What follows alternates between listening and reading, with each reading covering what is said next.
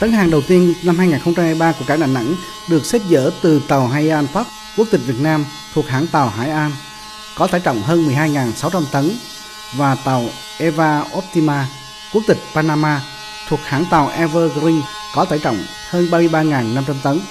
Năm 2022, cảng Đà Nẵng triển khai quyết liệt việc ứng dụng công nghệ thông tin trong hoạt động sản xuất, giải quyết nhanh các thủ tục trong giao nhận hàng, đẩy mạnh đầu tư xây dựng cơ bản, mua sắm phương tiện thiết bị chuyên dùng hiện đại, nâng cao năng lực cạnh tranh, tạo ra các lợi ích tối ưu cho khách hàng.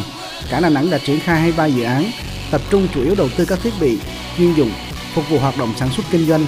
Do đó, các chỉ tiêu kinh doanh năm 2022 cơ bản đạt được kế hoạch, doanh thu tăng 10%, lợi nhuận tăng 13% so với năm 2021. Cảng Đà Nẵng đã khẳng định được vị thế tầm vóc là cảng biển lớn của Việt Nam. Tại lễ đón tấn hàng đầu năm, ông Trần Lê Tuấn, Tổng giám đốc Cảng Đà Nẵng chúc mừng năm mới toàn thể cán bộ công nhân người lao động.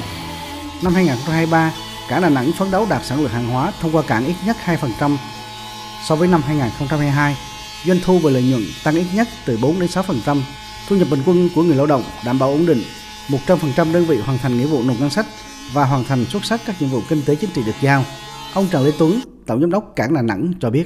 Hôm nay chúng ta chào đón năm mới, chào đón cái tấn hàng đầu tiên, chào đón cái container đầu tiên trong năm 2023. Nhân dịp à, năm mới năm 2023, chúc Cảng Đà Nẵng vượt qua khó khăn thách thức của năm 2023 để cho cuối năm 2023 chúng ta sẽ đón được cái tiêu container thứ 700.000 đón doanh thu khoảng là 1.350 tỷ và lợi nhuận 350 tỷ.